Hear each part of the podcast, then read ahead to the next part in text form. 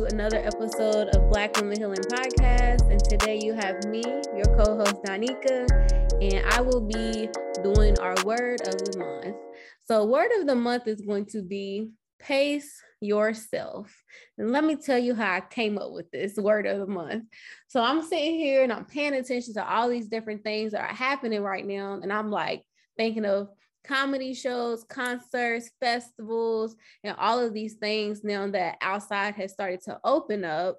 And even though, you know, over these last like few days, things have been closing down a little bit more, it's still so many concerts and just so much activities happening. And I don't even want to just say concerts and stuff because we can even talk about just something as simple as bingo being back open and, you know, people who enjoy bingo going to bingo. So anything that people have been deprived of over this last, you know, year and a half too, everybody's like rushing to do it, right? And even if we want to talk about past like events and being outside, even just going to work, it's like people feeling forced to go back to work because they have to make money. Unemployment and different resources are ending and um there's just like this rush of everything and it just feels so fast.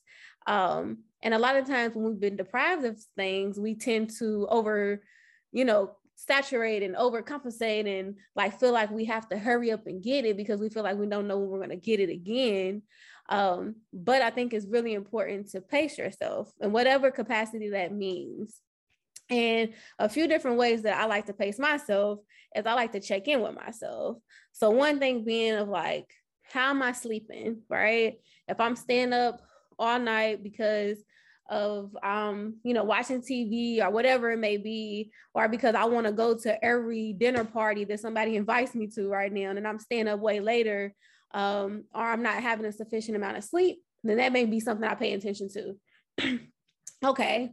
Um eating same thing. If i'm like you know just really eating poorly or maybe not even eating enough that's another thing good to pay attention to to see like am i pacing myself?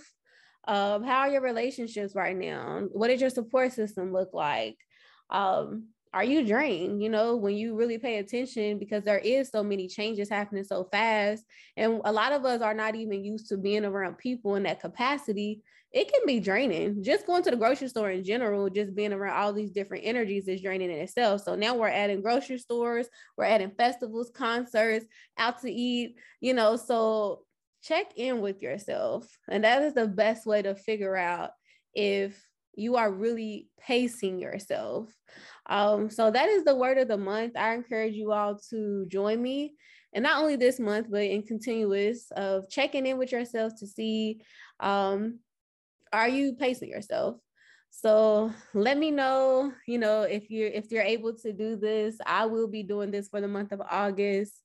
Um, also, we still do have our Let's Heal workbook. It's on Amazon, and that's a great book right now to check in with yourself.